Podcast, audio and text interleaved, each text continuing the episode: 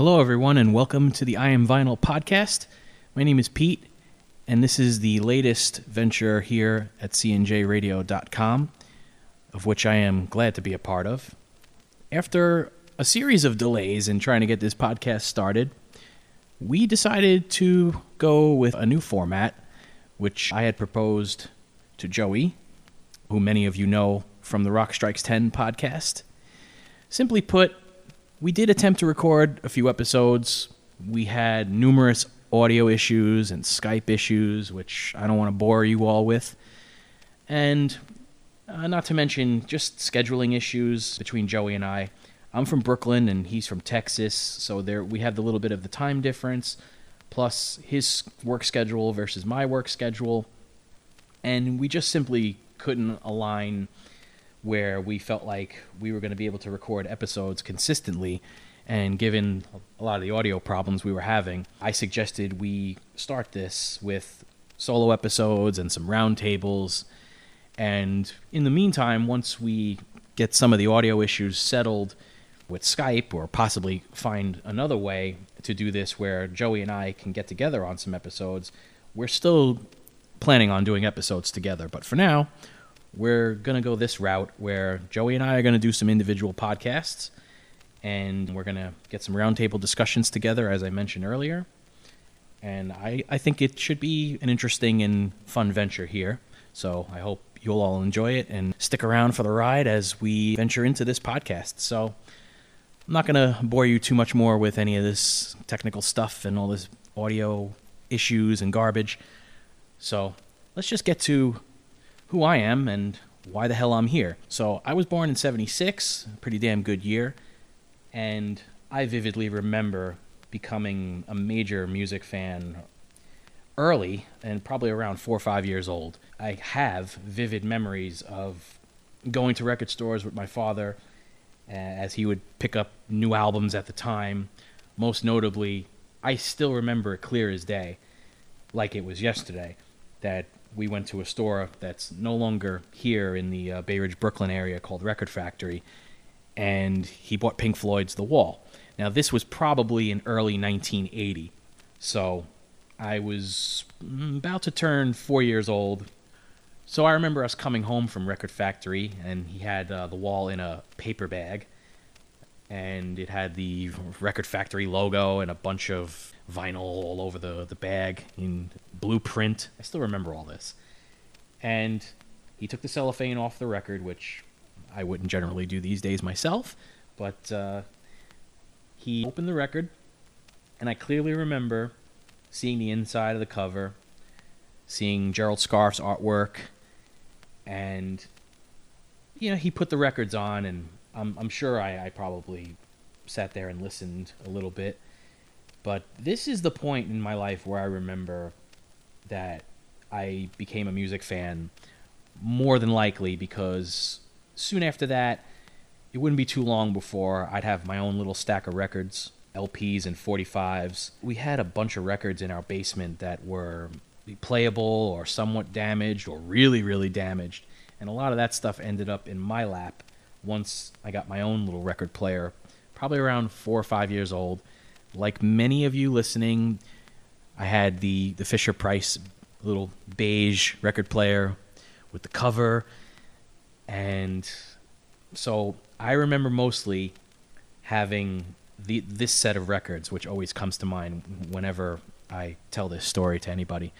But the first initial set of records I had were records such as Led Zeppelin 3, Bob Marley's Exodus, Harry Nilsson, Nilsson Schmilsson, I vividly remember other records such as a live Johnny Cash record, Steppenwolf's Monster, if I'm not if I'm not mistaken, and I may have even had like a Bob Dylan's Greatest Hits.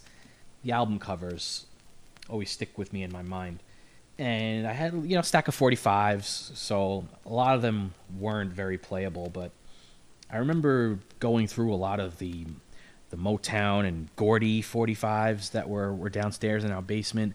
And I would just play any of these things just because I was just so into the whole notion of playing these records and and listening to all, all this music. And pretty much from there, I eventually started getting my own records. And so some of the records that I remember getting initially that I can call my very own, besides the ones that I had mentioned in the uh, little hand me down pile, I had 45 singles such as Pink Floyd's Another Brick in the Wall, with one of my turns as the B side, which, you know, imagining me as a four or five year old listening to one of my turns, especially, it's just pretty mind boggling. But I did it repeatedly, and I also had 45s at that time. A few more Columbia artists. I had uh, Men at Work, Overkill. I do remember that one. And I had an Africa, Toto, uh, 45, but it was one of those one-sided 45s that had the frosting on the back. You know, of course, you're you're a dopey little curious kid, and you put the needle on the B side with the frost, and you know, I probably did some damage to that needle, but just little dopey things like that that I that I tend to remember. And I remember around probably fifth or sixth birthday, given the year of release of these singles, I got as a birthday present from probably my father and brother. I got some 45s, such as J. Geils Band, Centerfold, Joan Jett and the Blackhearts, I Love Rock and Roll, the Go Go's, We Got the Beat. In addition to all these, I was also given by my older brother and older cousins all their Kiss records. So put this into context. This is about 1981, 1982. Kiss was not very popular, and many Kiss fans know that era. It's the Elder, it's Creatures of the Night, and they were going through a, a really, really big slump. So I was one of those little kids that became a Kiss fan around that time, like so many people, because the records were handed down uh, by their older teenage brothers or cousins because, well, you know, you know we can't listen to Kiss you know, it's not cool to listen to Kiss. So I inherited all those records. And so I point to that and the hand me down records that, that I had inherited from the downstairs damage pile, whatever you want to call it. That's pretty much how I became the music fan and enthusiast that I am now, which is led us here today to, to this podcast. In addition to that, a little more about me. I'm also a musician. I'm currently playing in a band called Spacebeard. Um, the lead vocalist and guitar player. We're a trio based here in Brooklyn, New York. We actually just started the band back up a few months ago after we were on hiatus for almost two years. So I'm pretty excited about that to be back doing that, in addition to being the music and vinyl nerd that you're listening to right now in my past, I also played in some notable bands as a drummer. I played and toured with No Redeeming Social Value from 1996 almost through 1998 and played in a bunch of hardcore bands and up until around 2003 2004 when I started Spacebeard and that's pretty much what I've been doing ever since in terms of music with the on and off project here and there but I've been playing music in and out of bands since 1990, 1991 ish. Over the years, and in doing that, that's obviously opened me up to a lot more music and getting into a lot more outside my comfort zone that I had built up for myself for so many years in my youth. So that's pretty much the long and short of my story. And, you know, I encourage anybody listening, you got any questions you'd like to ask, and just anything else about my background or anything like that, feel free to ask. Always happy to answer anybody's questions. And I figured, as Joey and I talked about when we initially tried to do our pilot episodes, we wanted to give everybody a little introductory as to who we are and how we got to this point. And I figured I'd also, with this little introductory, I'd I figured I would get into some recent records that I had picked up. And specifically, since we're not too far off from it, I thought I would talk about the recent record store day from April 13th of this year, 2019, and just talk about the records that I had picked up and a couple more that I'm actually still waiting for. And again, just as I said before, I encourage anybody, if you want to get on our I Am Vinyl Facebook page and get in on this discussion, tell us which picks you had for 2019's Record Store Day. So, without further ado, I'm just going to get into the records that I had picked up so far for the 2019 Record Store Day. I couldn't attend on the day as I had to rehearse with Space Beard. There was no way I was going to want to cancel that as we had a show that just passed a few weeks ago, so we wanted to be fully prepared.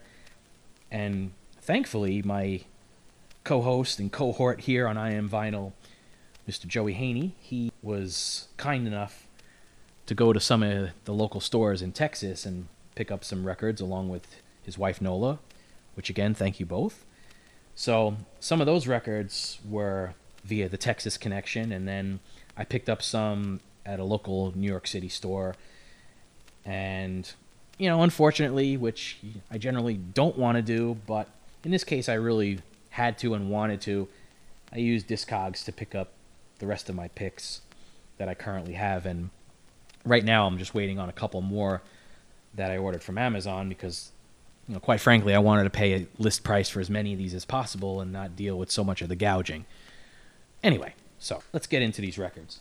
So, the first one, I'll start in alphabetical order. And I've opened some of these already, so I, I may have some running commentary as I go through these. But first one I picked up here is the self titled Frank Black album. And this one is on orange vinyl.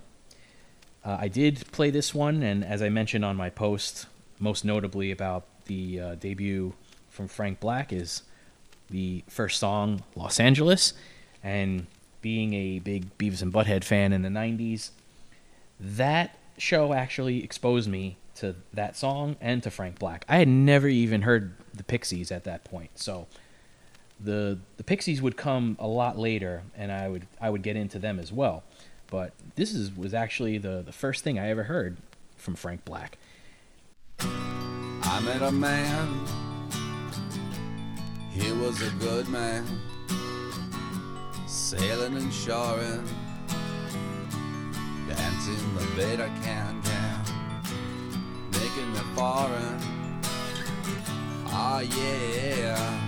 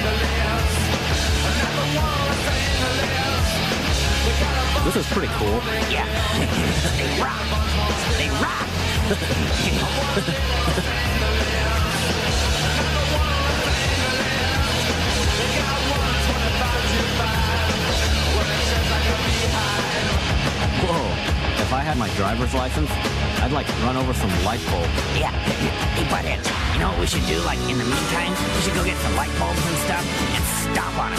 Yeah. That's a good idea, Beavis. Yeah. Thanks.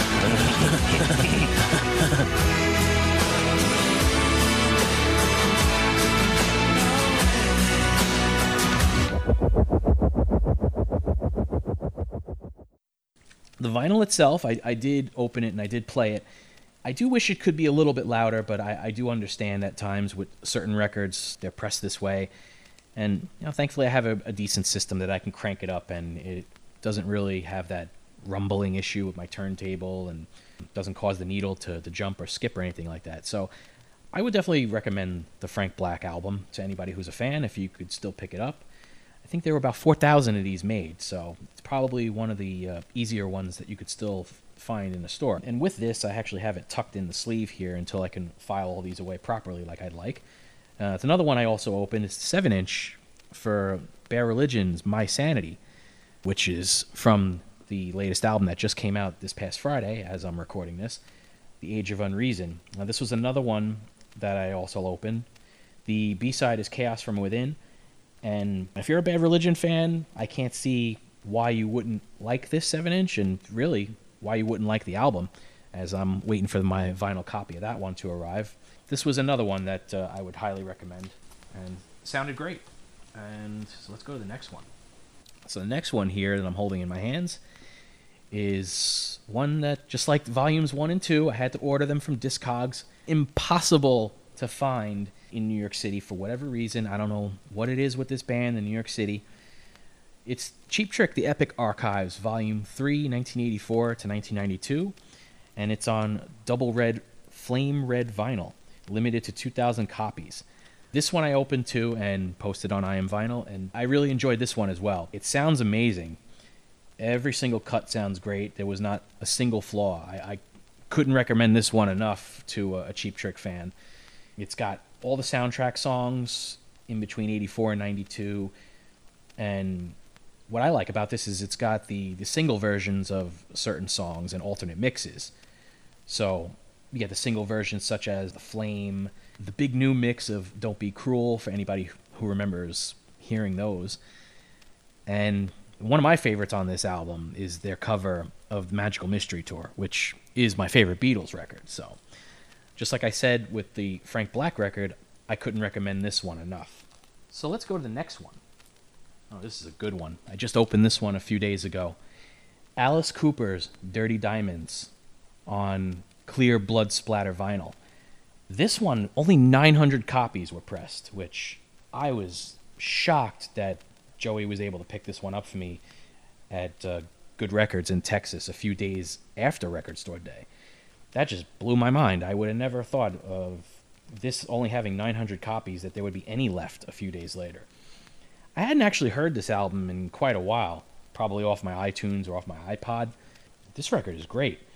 And again, like the Cheap Trick, it, it sounds amazing. It, there's not a single flaw on this. And and just for Kiss fans, I, I didn't realize until I looked at the liner notes that uh, Eric Singer plays on this record. So if you could find this, I couldn't recommend this one enough too. Uh, Alice Cooper, Dirty Diamonds. Definitely pick this one up if you can. So let's go to the next one. And the next one, ah, the Spaceman, Ace Frehley, Spaceman on picture disc. I don't remember how many of these were pressed at the moment. I want to say it was a few thousand of them. I actually picked this one up at a local store, and Joey picked up a copy for me, but I wanted to have two copies just in case. And, you know, being it's limited and being a Kiss fan, I also figure, you know, down the line, if it's something I, I want to use in a trade for a vinyl that I am really looking for uh, in terms of my Kiss collection, I could always maybe use it for something like that, or just simply have a nice backup copy. I have not opened this one to play it yet. I, I've heard the album quite a bit since its release, so you know it's a picture disc. It does look nice, but generally the the Ace Frehley records lately on vinyl haven't been the highest of quality. So I kind of know what to expect with this one. But just on a visual standpoint, this is a great looking picture disc. Uh, they used the the second alternate album cover that had come out I believe it was for a record store crawl day back in October. So uh, I was a big fan of that. That they they chose that, and it comes with a poster, and it's just very nicely packaged. Uh, unlike some of the more recent Ace Frehley picture discs, where they were housed in these awfully shitty plastic sleeves that were not very durable. This one is actually much much better. So I hope he continues this trend with uh, future picture disc releases. So let's go to the next one. So the next one is another one I have not yet to open. I do plan on opening soon, and it's Green Day live at Woodstock. I have not heard this set. I have not seen this set probably in over 20 years. But this was definitely one that I wanted to add as I have the American Idiot Record Store Day edition, the black, white, and red, which I haven't even opened that one yet. And Joey's going to be like, dude, you got to open your records. I know, Joey. I know. It's going to happen. I swear it's going to happen. But yeah, so I picked this one up, and um, this this uh, Green Day record I actually had to order from Discogs. I could not find this one, so is what it is. I, I did pay around list price. It wasn't uh, too much of a price gouge fest, so I'm very happy about that. You know, in terms of Discogs, I really did try to avoid paying way too much for each record. You know, just because. Even though I wanted the records, I didn't want to be ridiculous and spend tons of money, you know, just so somebody can line their pockets for basically being a jerk. Anyway, so also sitting in this uh, record is another 7 inch that I picked up, which I also have to open and spin. And uh, let me just take this out of here so I can see what uh, is on the B side. And it's the Motorhead Rockaway Beach 7 inch. I'm a big Ramones fan, so this one was a priority that I had to have. I had to order this one from Discogs as well, and this was shipped probably. This was shipped from Germany, if I'm not mistaken, and it arrived in perfect condition. So it has their version of Rockaway Beach, obviously, as the A side. The B side is Ramones live at Wacken 2006. And what I'm a big fan of with this 7 inch is it's their tribute to the Road to Ruin record, which is my favorite Ramones record of all time and one of my favorite album covers of all time. So they went with that with this Motorhead 7 inch. So very glad to own this one, and it will get opened and spun and posted I Am Vinyl at some point, hopefully in the near future. All right, let's go to the next one. Oh, this one was fun. This was the first of my online orders to arrive, and um, I don't think there were very many of these made either. I think there was maybe a little over a thousand or two thousand, not very many of these. It is Green Jelly's Serial Killer soundtrack. Yes, the infamous Three Little Pigs band that many people would refer them as. But yeah, the record is a goof. The band was a bit of a goof, but the record is pretty fun, and uh, I was glad to add this one. And just for the gimmick factor, this record is uh, a clear with uh, glow in the dark splatter. Only issue is, is I tried to check out the glow in the dark effect, and it's not very strong. Not like uh, some of the other glow in the dark vinyl that I own. But regardless, uh, I was glad to add this one to my collection. As like I said, it, it's a cool record to listen to once in a while if you want to have a few laughs. So, green jelly, serial killer. I would definitely recommend it, but it's really, really expensive if you try to find that one online right now. So, hopefully, if you're if you're a fan of the record and you weren't able to get it, you'll stumble upon one in a store, or somebody will hook you up somehow, or you can get it in a trade. But I would definitely recommend it if you were a fan of the band. So let's go to the next one. The next one is one that I've also yet to open, and yeah, it's a band I just mentioned before. is one of my f- all-time favorite bands, and it is the Ramones live at the Palladium, New York, New York, December thirty first, nineteen seventy nine. So this vinyl is basically the counterpart to the super deluxe 40th anniversary edition of Road to Ruin that came out last year that has the the remixed record and the three additional CDs that contain um, a whole bunch of rarities and alternate mixes and this live show is is one of the discs. So I have picked up the record store day editions of the more recent Ramones records from Black Friday Record Store Day in 2018 and April 2018 Record Store Day as well. So just keeping in in line with um, trying to have all these in my collection. This one's also numbered, and 8,500 of these were made. It says it right here on the hype sticker. So I actually found this one in a store a, a few days after Record Store Day quite easily. There was plenty of copies. So if you're a Ramones fan, the chances of finding this one is probably easy. And if I know the Ramones and what they've done over the past few years, they're going to make this available on their website at some point, probably a month or so after Record Store Day has passed. So I would definitely recommend picking this up. It looks great, certainly feels heavy, and it's just a great show. So I would definitely recommend picking this one up. So let's move on. Let's see what we have here. Now the next one and two here are from one particular band. I think it's a band that some people know about. It's the Rolling Stones. First one, Big Hits, High Tide and Green Grass, essentially Big Hits Volume 1. And uh, I have yet to open these Stones records, but it's going to happen at some point soon as well. So this first one here is on 180 gram green colored vinyl.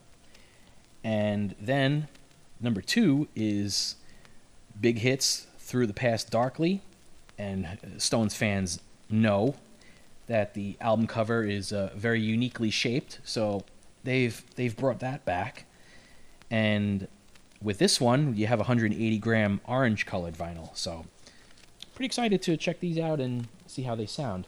I actually picked up an original London Records edition of Big Hits Volume 2 a few years ago at Princeton Record Exchange, and that copy sounds amazing. It was like the owner never even played the damn thing. So the next one I picked up here is oh, this is another one actually from the uh, the Texas connection of uh, Joey and Nola.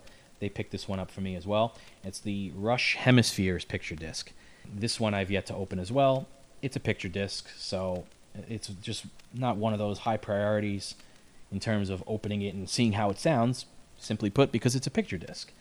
And I'm a pretty big Rush fan, so it's just one of those things that I really wanted to have in my collection when the 200 gram Rush records were announced a few years ago, I picked up all of them. It was just that was just a, a, given. I had to get those. So it's pretty much in line with that. I, I really wanted to add this to my uh, already existing Rush collection.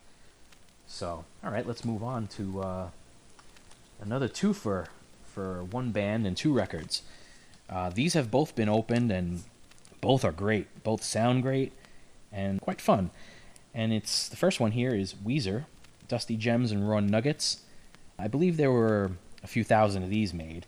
This one is on blue marbled vinyl, and uh, for those who know about Weezer and are fans, or those of you who aren't really aware of what this record is, this was taken from the 2004 CD deluxe edition of the Weezer Blue album.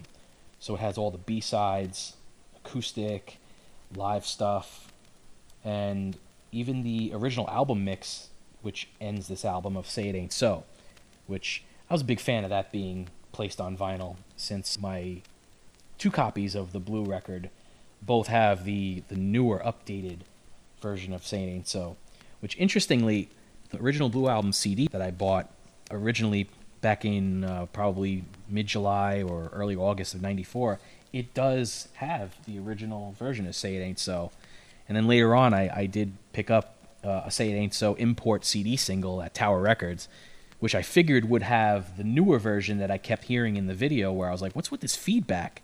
I never heard this before. Where's this coming from? This is a new version, I guess." So, yeah, very cool that they they put this out on vinyl. So I would definitely recommend this for any Weezer fan. And the second one for Weezer, which I'm sure a lot of you are aware of and probably have already, either on CD or possibly on this nicely colored vinyl, it's the Teal album, the all covers album that they announced earlier this year. And when that thing was announced and and put on the streaming sites and on Spotify and all, I immediately said this thing is going to be a record store day edition on teal vinyl, no doubt. And sure enough, that's exactly what happened. So, again, I opened both of these and both sound excellent. And if you could find these, I would definitely recommend picking them up. So, before I get to the the last LP that I have in hand that I'm not waiting on, I'm going to do one more 7 inch. And this one goes back to the probably early 90s. I would say 1990. This was recorded. It had been issued on a compilation several years back, and it was uh, decided to become a record store day edition. And it's for hardcore fans that are that are listening. It's the Youth of Today One Night Stand 7 inch, backed with Anarchy in Vienna. Now, for those of you listening and are wondering, what the hell is Anarchy in Vienna? Okay, so if you're a Youth of Today fan and you have that infamous Lost and Found CD or picture disc vinyl, which, oh shit, I happen to own both of those. I, just, I forgot I had the picture disc until now. If you have that live CD that Lost and Found Records put out, it's Anarchy in Vienna from that CD. So it's kind of a throwaway, but it's fun. I was just glad to get this version of One Night Stand on, on vinyl which I didn't even know until this 7 inch was announced, was actually a fucking Partridge Family song. that just blew my mind. But I did open and play this one. This one I actually found a few days after Record Store Day in the same store that I picked up the Ramones and the Frank Black. I was shocked to find a copy of this, uh, to be honest, in, in New York City with all the, the hardcore fans that would have been looking for this. But I suppose it's one of those stores they wouldn't have thought to look in because there were a couple of copies left. So, again, I would definitely recommend this if you're a Youth of Today fan and a completist. Definitely pick this one up. It's on pink vinyl. It, it sounds really, really good. Every night, I give it down to my soul. So when I sing. A different face, another place I never get to. And when I stand, another do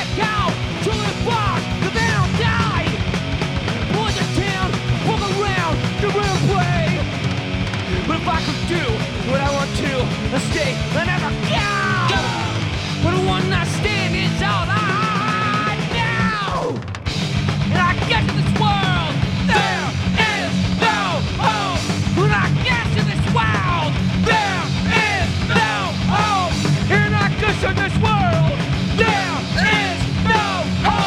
And my kids say they love me, but I never fucking felt the the ground. We're all and all I've done.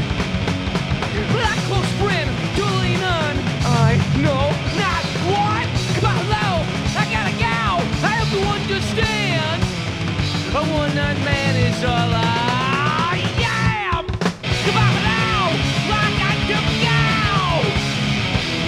I one night stand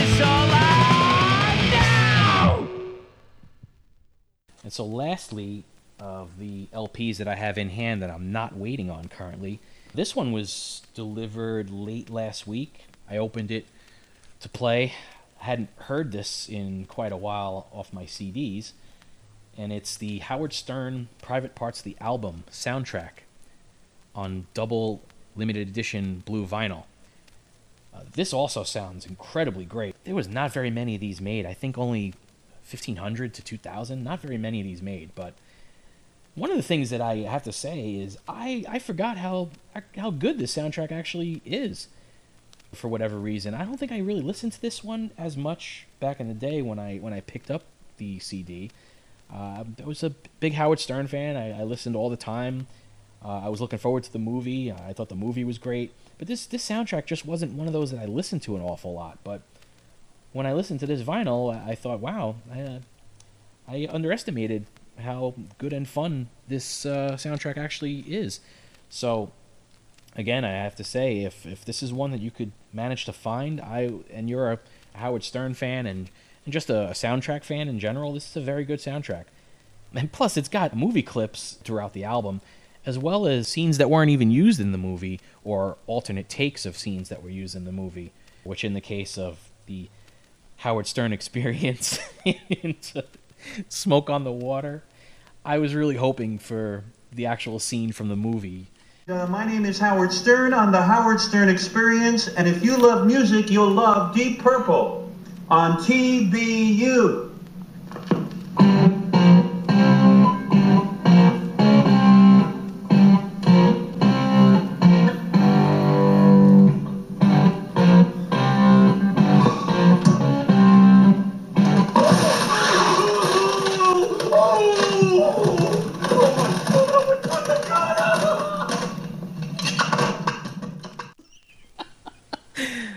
Shit just makes me crack up all the time. Yeah, so again, that's that's a record that I would highly recommend anybody pick up. So now I'm waiting on two more 2019 Record Store Day editions. As I mentioned before, I, I had placed orders with Amazon for list price. It's one of those deals where it says well, we'll ship in within one to two months. I have yet to have an instance where that hasn't happened, where they have that estimated shipping time and it hasn't shipped. So those are actually scheduled to possibly ship within possibly next week, if not early June. So one happens to be another soundtrack, and the other, which I'll talk about now, that I'm waiting on, Pink Floyd's A Saucerful of Secrets, the mono edition on 180 gram vinyl.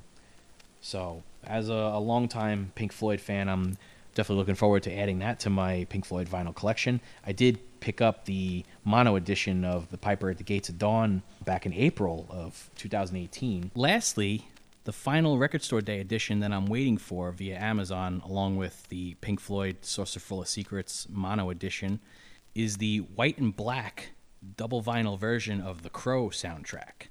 For some reason, there were 8,000 of these made, and impossible to find in any stores locally. I called a few stores and was just told this this was one that many people were asking about. Plenty of them on the online market, but the prices are just absolutely ridiculous for this thing. So I was not about to pay hundred dollars plus for the Crow soundtrack. Much as I think is it's a good soundtrack and there's a lot of stuff on there that I'd like to have on vinyl, I just think that's ridiculous. So I happened to see that Amazon was selling it. It had that same scenario of will arrive one to two months or so, but it had the Amazon Prime logo and it had it for list price, thirty four ninety eight. So I took a chance and I placed the order. And again, it's it's another one that's slated to arrive possibly next week, if not early June. And as I've said historically with Amazon, with orders such as that, I've always had those orders fulfilled, with one exception, but it was a completely different scenario. It was one of those temporarily out of stock, order now and we'll ship it to you uh, as soon as possible when it arrives, whatever. And that was the only time that that ever happened. So I'm pretty confident that these two record store day editions that I ordered from Amazon will arrive at some point soon.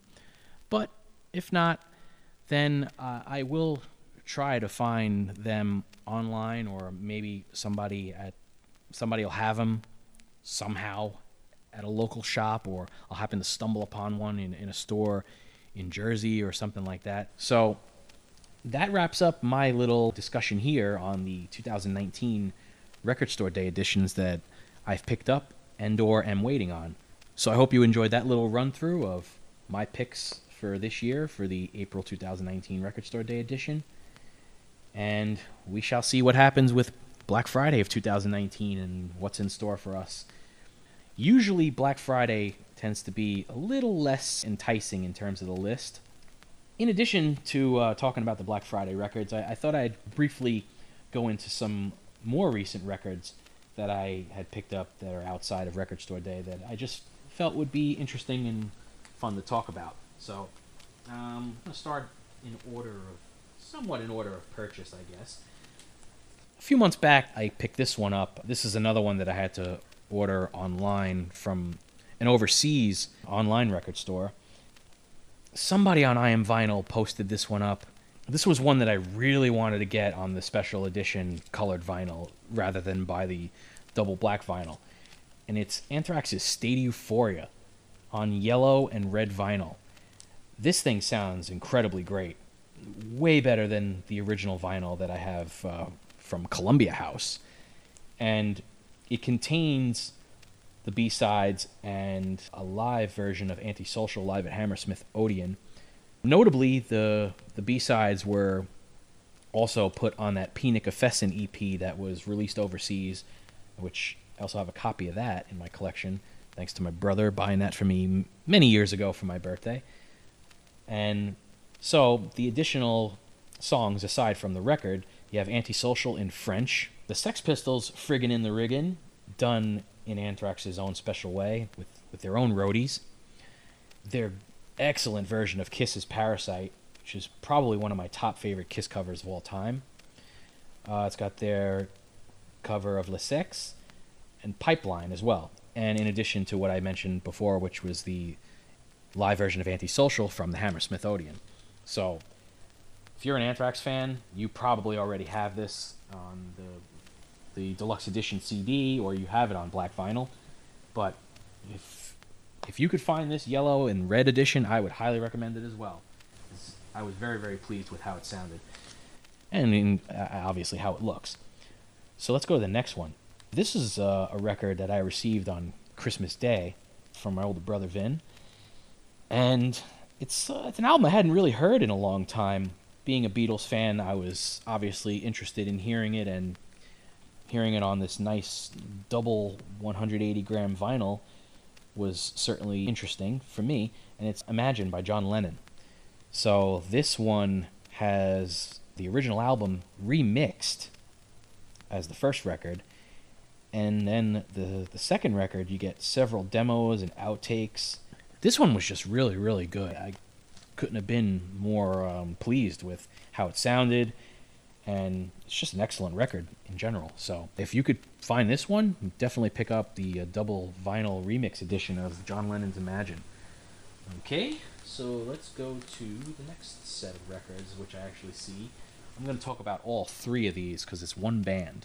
This band was essentially recommended to me just via a friend's Facebook post, and it's a friend who is going to be a future contributor to the I Am Vinyl podcast whenever I get around to doing some roundtable discussions that uh, he'll be involved in, Mr. Joe Malazzo. So I'm thanking you for this again before I talk about them. And it's a band out of Fresno, California called Haunt. For those of you who've never heard, heard of Haunt, I would describe them pretty much as Joe had described them to me when I asked him about them on his post. He posted up their debut LP, Burst into Flame, on his own Facebook page, and I saw the album cover and the band's logo, and I was just and, and the vinyl itself, and I was just intrigued. And I asked him, I said, "So what do these guys sound like?" And so he came back saying a blend of Thin Lizzy and Iron Maiden, new wave of British heavy metal stuff. So, me being a, a huge Iron Maiden fan and, and also really, really liking the, the Thin Lizzy stuff, which that's a band I really need to get some more vinyl of. I ordered their uh, debut LP, Burst into Flame. Uh, I ordered the half and half orange and red edition, and immediately as soon as I heard this record, uh, I, I I became a fan. And I would also tack on a few other influences that I, I feel are here with this band Haunt. There's definitely a, a huge Jakey Lee era Ozzy sound throughout their their music, which yeah, I suppose it could be a little closely identical, but I mean really, it's it's it's really really tough in this in this day and age to be uh, 100% original. So I tend to put a band like Haunt in that category. So the three records I'm holding in hand are the the debut EP, Luminous Eyes. This one is a tricolor, which I really like. I, I've posted this on the I Am Vinyl Facebook page, and it's on this electric blue, piss yellow, orange crush vinyl. Great debut EP to, to showcase these guys. So I couldn't recommend it enough. And then, as I mentioned before, the, the debut LP, Burst into Flame, on half and half orange and red vinyl. Um, I could not recommend this one enough as well. Just just some great songs. I would definitely recommend Burst into Flame. I think I'm going to play the track Looking Glass off of this one.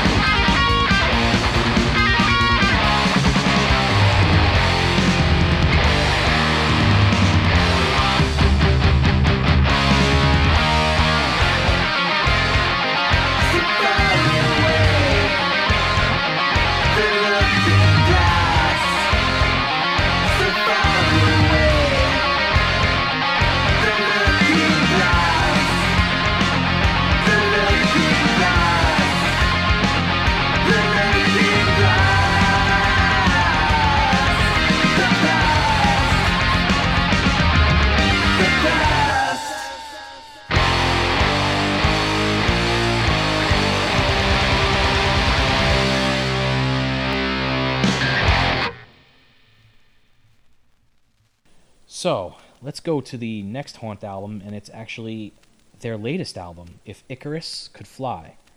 And this one is on a mustard and red with black splatter. Really good record, really good follow up to Burst into Flame.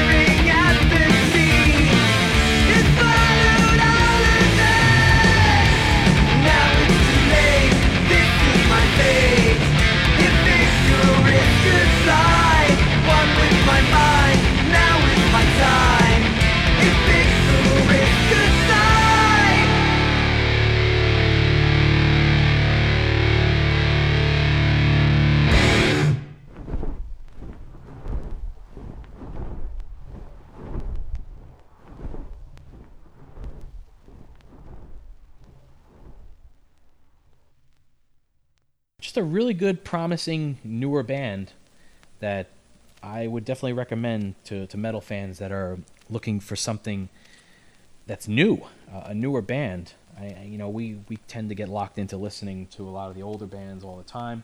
I'm trying to get myself out of that mode as much as possible in checking out some newer bands that are recommended to me, or if I see an album cover that intrigues me, uh, I might be apt to listen to it on Spotify, and then if I like it, I'm gonna pick it up. So with that, I'm gonna go to the next record, which is one of those records and bands that I did pick up on, thanks to a friend and Spotify, and um, it's another friend that's going to be a contributor to the I Am Vinyl podcast with some roundtable discussions. He also happens to be a longtime friend of well over 25 to 30 years. Actually, 30 years. It is 30 years we've been friends. Holy shit. Um, and he's also in Space Beard. He's the bass player, of Space Beard. My good friend Andrea Verderame. He recommended me this band while listening to Spotify. It's a UK band, and they've been around for a little while, as I came to find out just going through the Spotify discography. They've been around for five, six years. Reading into them, it, it seems they were childhood friends that eventually grew into a band. And this band is called Puppy. Now, I know some of you are saying, Puppy? What the hell is this going to be like? Trust me, when I was told about this band, I, I, I chuckled. I said, Puppy? okay. But as it was explained to me, like a modern day helmet, Deftones, and even strangely, some Enuff Z'Nuff. If you listen to the vocals and you and you listen to some of the Enuff Z'Nuff stuff, it's just it's it's eerie how close uh, the vocalist of Puppy sounds to Donnie V at times. Not so much musically, I'm talking vocally, but there's also a, what I believe is a little bit of a, of a of a New York hardcore influence in certain instances, where I feel like maybe a, a, a Brooklyn band such as Indecision that was around 20 plus years ago and, and touring all over and touring the UK. I feel like these were these guys were young kids that went to see Indecision, and some of that even bled into their music later on. But this is just a great record. It's probably my favorite record of the year right now, as I've been mentioning on some other pages.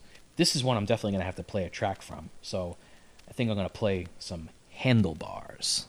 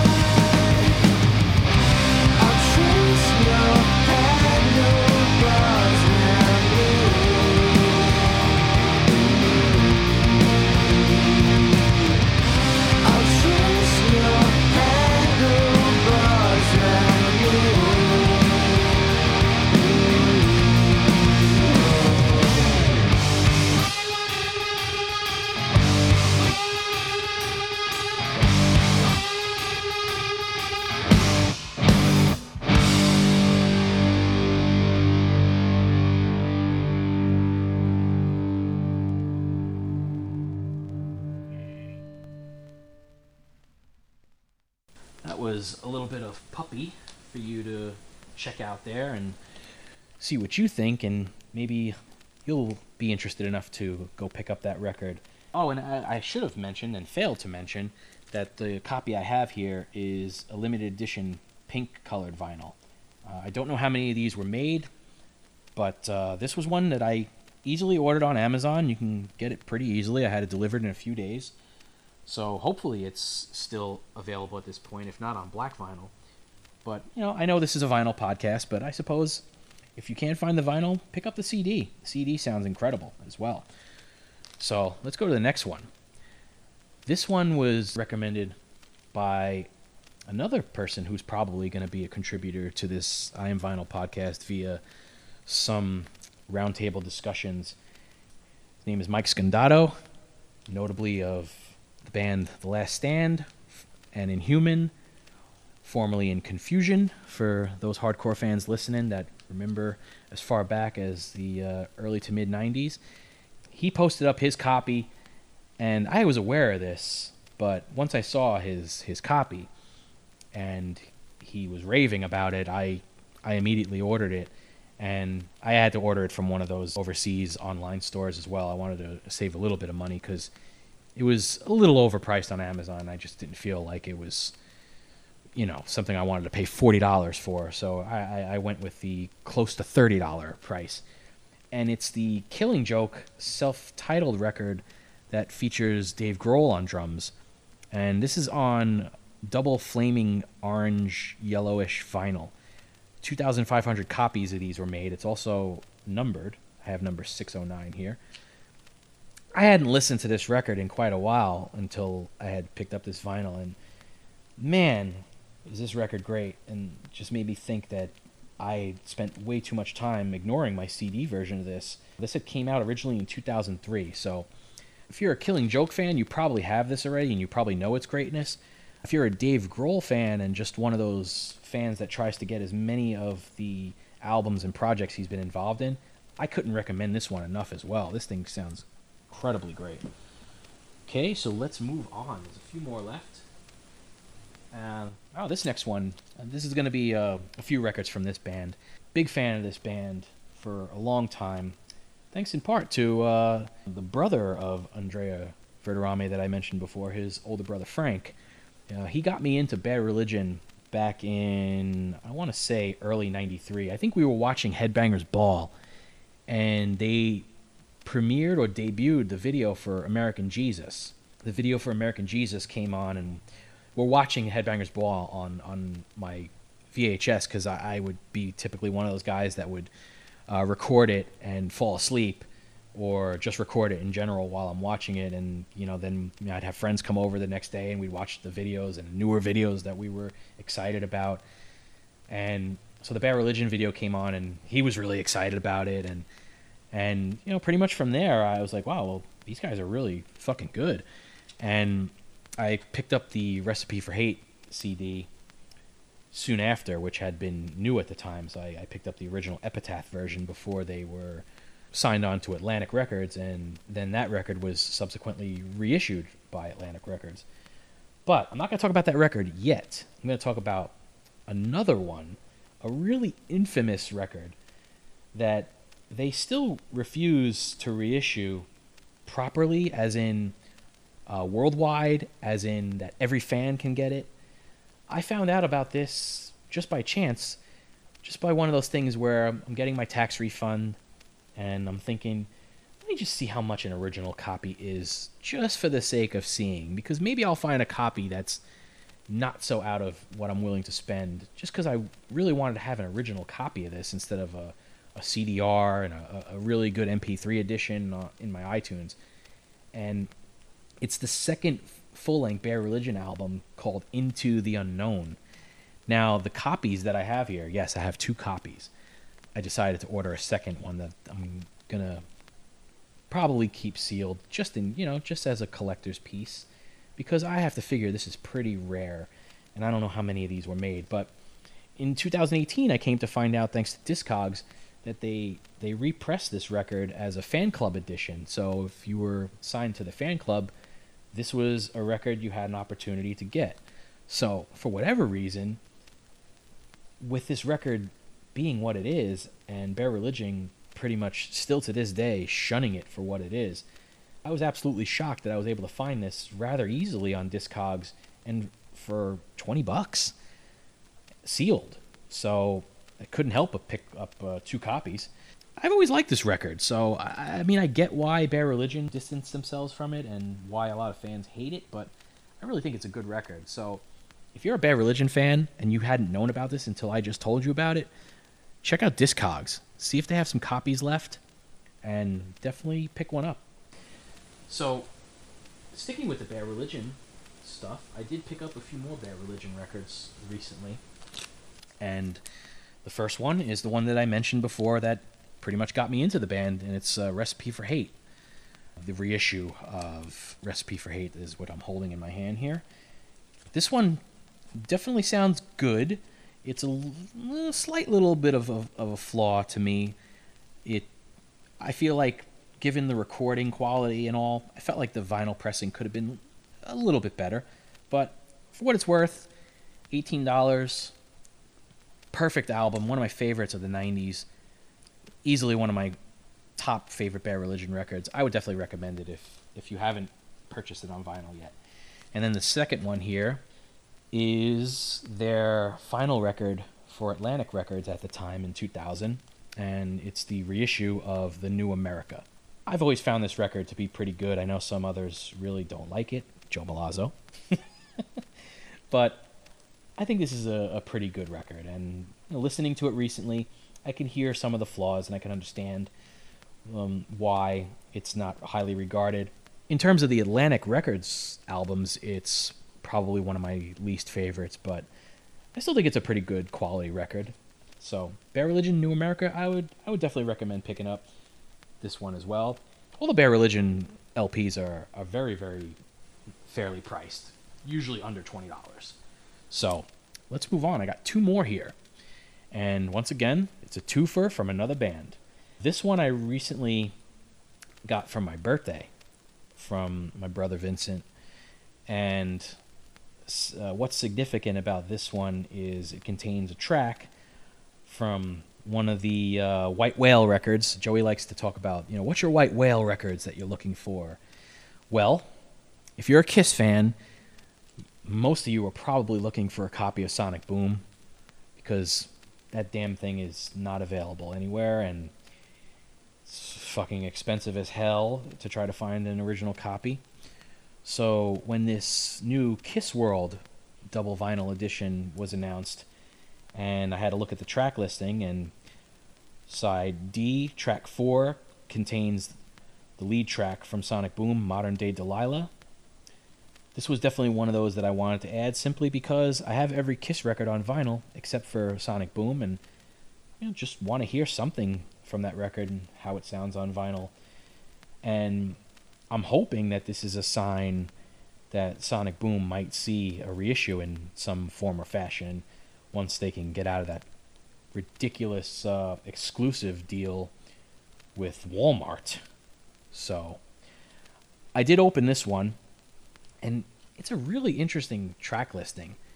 You know, it leads off with Crazy Crazy Nights, which great lead lead off song, but would you ever think if you were a long-standing Kiss fan that a greatest hits record was going to open up with a non-makeup era song, let alone Crazy Crazy Nights? Uh, I certainly didn't think so. Then it follows up with Rock and Roll All Night, I Was Made for Loving You, God Gave Rock and Roll to You Too. That ends side A. Then side B, you have Detroit Rock City, Beth, Lick It Up, Heaven's on Fire, Tears Are Falling. And then side C opens up with one of my favorite all time Gene tracks, Unholy, followed by Hard Luck Woman, Psycho Circus, Shout It Out Loud, Calling Dr. Love, and Christine 16. And then you get side D, which opens with Love Gun, obviously a great side opener.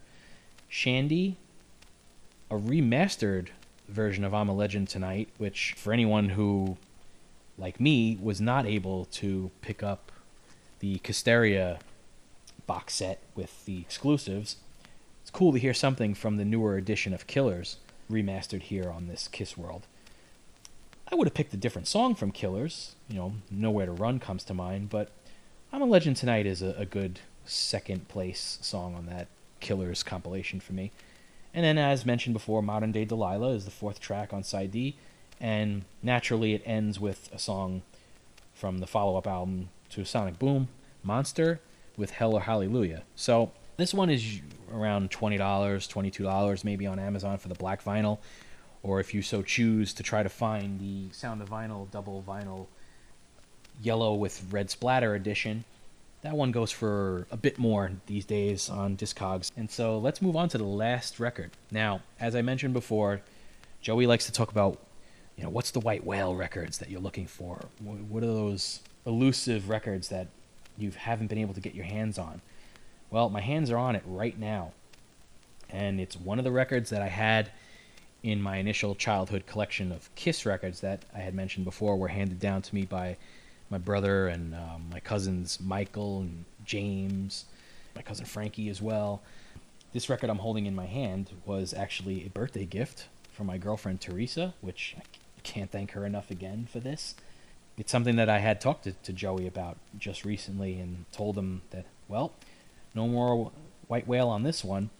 And so for Kiss fans, it's the debut album from Kiss, and it is the first pressing without Kissin' Time.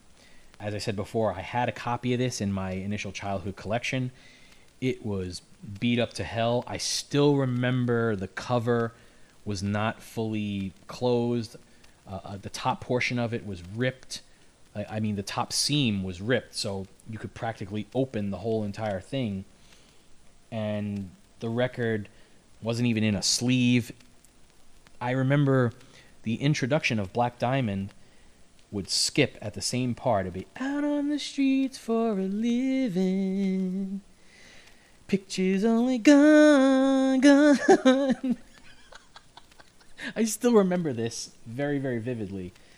So to say I'm ecstatic to have a near mint vinyl copy of this, not so much with the cover. The, co- the cover is definitely like a VG plus grade on Discogs, and just by looking at it, it really is a nice copy. I've played this a couple of times already since I received it in the mail, and just couldn't be happy enough to, to have this one back in my hands. I did pick up a second pressing back at the 1995 New Jersey Kiss convention, so I do have a copy with Kissin' Time.